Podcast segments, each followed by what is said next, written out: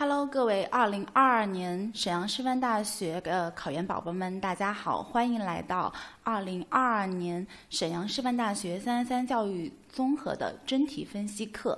好，今天呢，我们来看一下今年我们沈阳师范大学呃三三三教育综合它的考题主要有哪些规律呢？首先的话，我们沈阳师范大学三三三教育综合呢考的还是非常的。常规的，它考的题型呢和以往的都是一样的，包括名词解释、简答和论述题。下面呢，我们来具体看一下今年的呃每个题型它所考到的知识点包括哪些。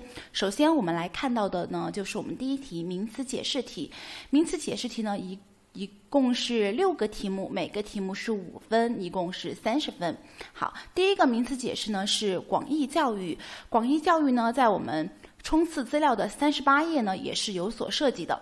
广义教育它是指有目的的增进人的知识技能、影响人的思想品德、增强人的体质的活动。无论是有组织的还是无组织的、零散的或系统的、有教育者教导或是自我教育的，都叫做教育。所以呢，这个采分点呢，主要是包括哪些呢？主要包括我们的是第一个是有目的的。有目的的。第二个呢，就是它是一个知识技能，影响人的思想品德，增强人体质的一个活动。这样的一个呢，就叫做是广义的教育啊。这个名词解释呢，还是比呃考的呢，还是比较容易的。好，我们来看到第二题呢，它考察的也是比较常规的，它考察的是课程设计啊。课程设计这个呢，也是我们在之前的一个练习题目中呢，反复强调的一个重点。好，我们看到课程设计它主要是什么呢？它是有目的的、有计划的、有结构的，产生课程计划啊。包括课程标准以及教材等系统化的活动，它也是对课程进行一系列编排的组织。它的目的呢，是在让学生获得发展的教育性经验的计划。所以呢，它叫做课程设计啊。课程设计这个呢，也要引起重视。这个课程设计呢，也是呃，无论是今年还是明年，都可能是一个名词解释的一个重点啊。所以，请同学们呢，在备考的过程中一定要引起。重视好，我们第三个呢，考察的是我们的常善旧施啊，嗯，常善旧施，它主要呢是学记里的一个教学原则啊，学记里的教学原则，这是一个采分点。第二个呢，它的含义是利用积极因素克服消极因素，坚持正面教育，将缺点转化为优点。那么。呃，它的意义主要是有哪些呢？它主要是在教师啊，在使用这一项原则的时候呢，它主要是要采取一个适当的一个教法，让学生将缺点转化为优点啊，让学生将缺点转化为优点。这个名词解释呢，也是学生在备考的过程当中呢，要重点关注的啊，这是学记里面的一个非常重要的一个点。好。我们来看到下一个题目，下一个题目呢，呃，就是我们的苏格拉底法。苏格拉底法呢，在我们冲刺资料的二十二页呢，也是重点的来有所涉猎的啊。我们苏格拉底法呢，它又叫做产婆术啊，产婆术。它的内容主要包括哪些呢？我们可以简单的做一个介绍啊。内容主要包括讥讽、助产术、归纳和定义啊。我们在对这个名词解释进行一个分析的时候呢，可以简单的来介绍一下，但是也不要呃过于的冗长啊，毕竟这是一个名词解释啊。然后呢，我们再接下来可以答一下它的意义，意义呢也可以叫做条件啊，就是使用这种方法呢，它是有一定的条件的，它需要对方具有一定的知识储备啊，一定要具有一定的知识储备。如果你的知识储备还不够的话呢，可能在使用这种方法呢，可能会引起一种不当啊，引起不当。好，这是我们的第四个名词解释——苏格拉底法。第五个名词解释呢，也是在我们冲刺资料上面有的啊，呃，是有意义学习啊，有意义学习。它的采分点主要在于第一个要点出有意义学习的代表人物是谁呢？啊，是奥苏博尔啊，是奥苏博尔。这个呢是一个采分点。那么有意义学习的内容。主要包括哪些呢？也是它的含义主要有哪些呢？就是将符号所代表的新知识与学习者所认知结构中已有的适当观念建立非人为的啊非人为的实质的联系啊非人为的实质性的联系，这是它的一个含义。那么它有什么样的意义呢？它的意义主要在于，它是将学习材料本身啊，学习材料本身要有一定的逻辑意义，学习者本人要有主动学习的倾向，并具有一定的知识储备啊。并具有一定的知识储备，这个呢是它的条件，也是它的一个意义所在啊。这五个名词解释呢，呃，考的呢还是总体而言还是比较常规的，在我们平时的一个呃学习的过程中呢，也是呃重点要关注的。所以呢，沈阳师范大学的这一个名词解释还是不算特别难啊。不算特别难，我相信呢，大部分的同学呢还是可以答上来的啊。这个呢就是名词解释，下一个呢我们要看到的呢就是我们的简答题。简答题是每个十分，一共考了四个简答题，一共是四十分啊，一共是四十分。好，我们来看到第一个简答题，第一个简答题呢就是如何理解教学过程啊？如何理解教学过程？这在我们。姚老师在考前带背的前一天呢，也是有名原题押中的啊，也是有原题押中的，所以呢，也希望大家以后要重视一下我们呃瑶瑶学长在考前的一些带背啊，这个都是有名题可以押中的。好，那么如何理解教学过程呢？首先一个采分点就是要答出教学过程的含义。啊，教学过程的含义，教学过程它是一种特殊的认识过程，教学过程必须以交往为背景和手段的活动过程，教学过程也是一个促进学生身心发展、追寻和实现价值目标的过程啊，这个呢都是三个采分点，三个采分点一定要达到了啊。好，达到这里呢，我们可可能有一个七分或者是。六分啊，那么在答完这个教学过程了之后，我们还要进行一个小小的总结。在简答题的过程中，我们一定要呃培养一种总分总的一个意识啊，总分总的意识，可以适当的总结，就是我们在教学过程中应以学生的发展为主体啊，要以学生的发展为主体。好，这个第一个简答题呢还是比较简单的。好，我们来看到第二个简答题呢。是我们考到的是我们中教里面的一个知识点啊，就是简述六艺，在我们冲刺资料的第二页呢，也是有所强调强调的。好，首先我们来我来答一下我们的六艺的含义啊，六艺的含义，它是我们西周的一个重点的一个教育内容，所以呢一定要答出来。呃，六艺主要包括哪些呢？礼乐射。玉书数啊，然后我们再呃简单的对每一点来进行一个阐述啊，每一点来进行一个阐述，因为它是一个简答题，所以的话呢，我们的话可以稍稍的分开来进行一个简单的阐述啊。接下来呢，在简述完呃礼乐数射御书数的各个内容之后，我们再来对六艺呢进行一个总结，它主要是体现一个什么样的特点呢？主要体点体现的就是一个文武兼备、珠玉。兼顾的一个特点啊，主语兼顾的特点，这个呢就是我们六艺的三个采分点。首先答出六艺的含义，它是西周的教育内容。然后六艺主要包括哪些呢？主要包括我们的礼乐射御书数。然后再对每一点进行一个简单的分开阐述。接下来呢，再对这一个六艺呢进行一个简单的一个总结，它主要体现的是我们文武兼备、珠玉兼顾的一个特点啊。这个呢就是我们六艺的一个简答题啊，在我们冲刺资料第二页呢也是有所涉及的。所以的话呢，后期如果以后嗯背不下去的时候呢，可以以我们星火的一个冲刺资料为主啊，可以帮大家更好的一个呃拿分啊。第三题呢，可能有些同学可能就不太熟悉了啊。第三题考到的是我们的昆体良的教学理论，在我们冲刺资料的二十三页呢，也是有所预测到的啊。首先，对于这个题目呢，学姐想说的就是有。人物的时候，我们首先要对人物进行一个简单的介绍啊。我们第一个采分点呢，就是要介绍一下昆体良，然后他的代表作呢，主要就是一个雄辩术原理啊，这个要简单的强调一下。那么，昆体良的教学内容主要体现在哪几个方面呢？然后呢，接下就是论述内容啊，内容主要有五点。第一点就是论教育与天赋，第二点，德行是雄辩家的首要品质。第三点，学校教育优于家庭教育。第四点，强调学前教育。第五点，教学理论有关的一些内容啊，这个呢就是我们昆体良的一个教学理论的基本内容啊。最后呢，再对昆体良的教学理论呢进行一个简单的一个小结啊。因为昆体良的思想呢，它是比较全面和丰富多彩的，它也是我们古希腊、罗马教育理论的一个实践和总结啊，实践和总结。这样呢，就非常的有逻辑性。你在答题的过程中，总。分总，这样呢，呃，老师在阅卷的时候呢，也是一目了然啊，一目了然。你的分值呢，一定不会特别低啊，一定不会特别低。好，这个是我们第三题，昆体良的教学理论。第四个呢，就是考到的就是我们程序性知识理解的一般过程啊，程序性理解的一般过程。这个呢，也是学姐在之前在。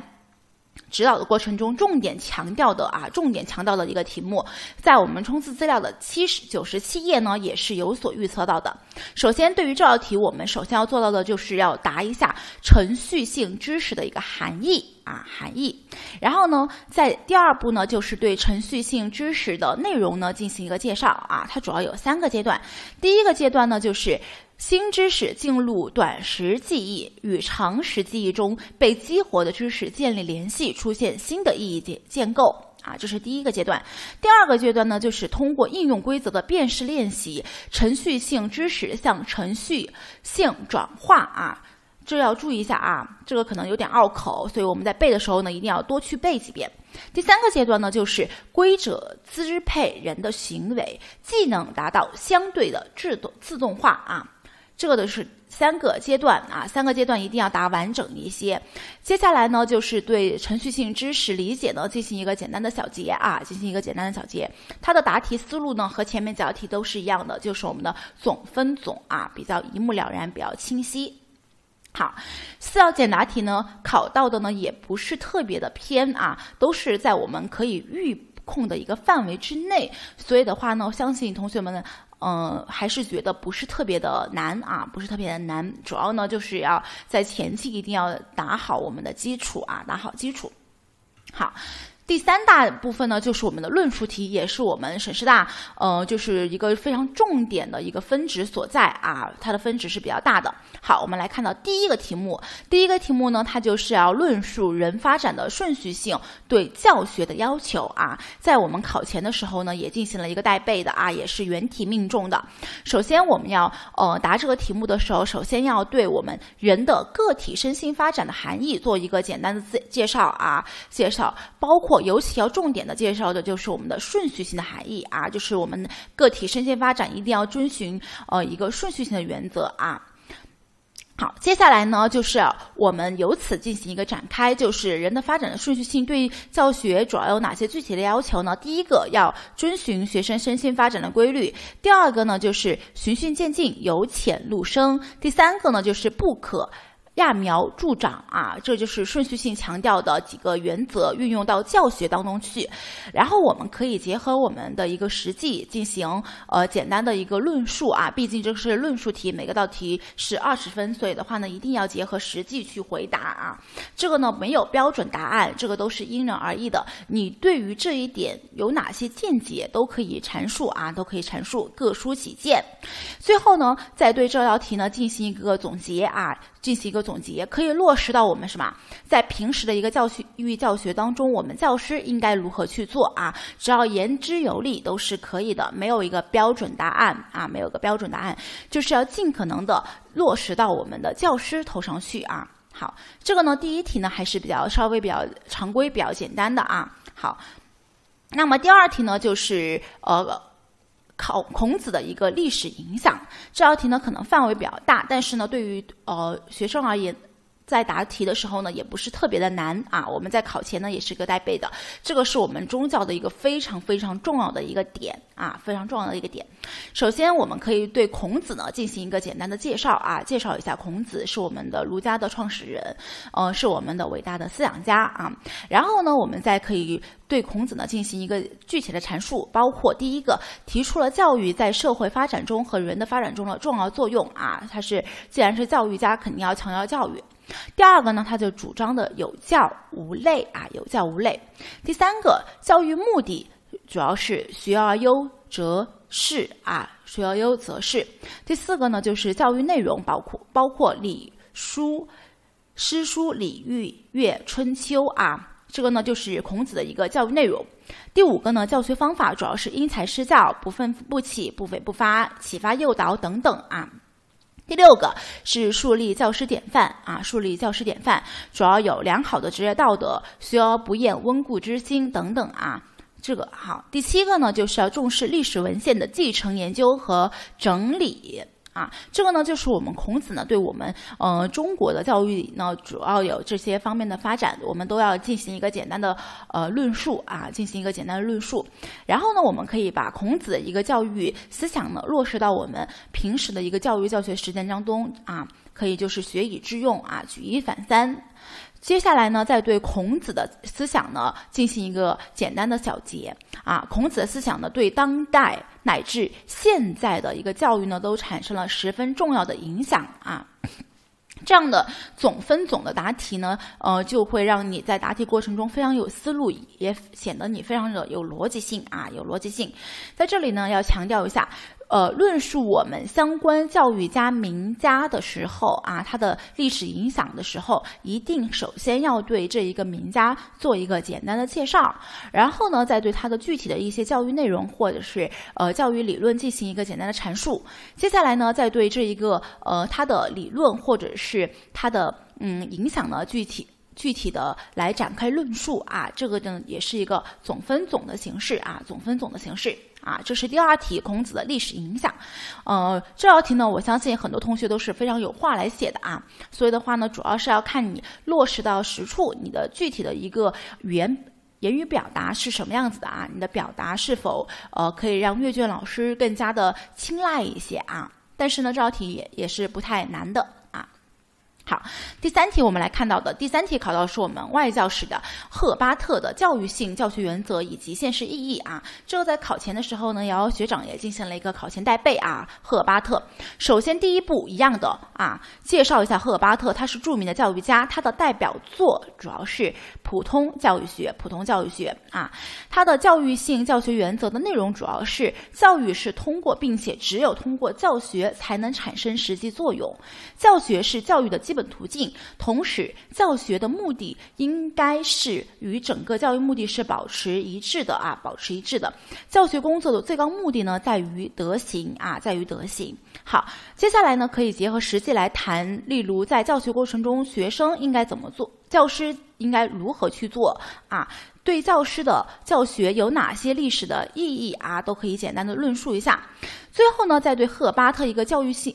教学原则呢，进行一个简单的阐述啊，它对无论是对外国还是对我们中国的教育发展呢，都产生了非常重要的影响啊，产生了重要的影响啊。这是第第三题，赫尔巴特的教育性教学原则以及现实意义啊，以及现实意义。好，最后一个题呢，考察的呢就是我们的嗯，什么是学业求助策略，以及教师如何开展学业求助策略教学啊。首先这道题，既然我们问到学业求助策略，首先我们要对这一个名词解释呢进行一个简单的阐述啊，阐述一下学业求助的策略主要有哪些呢？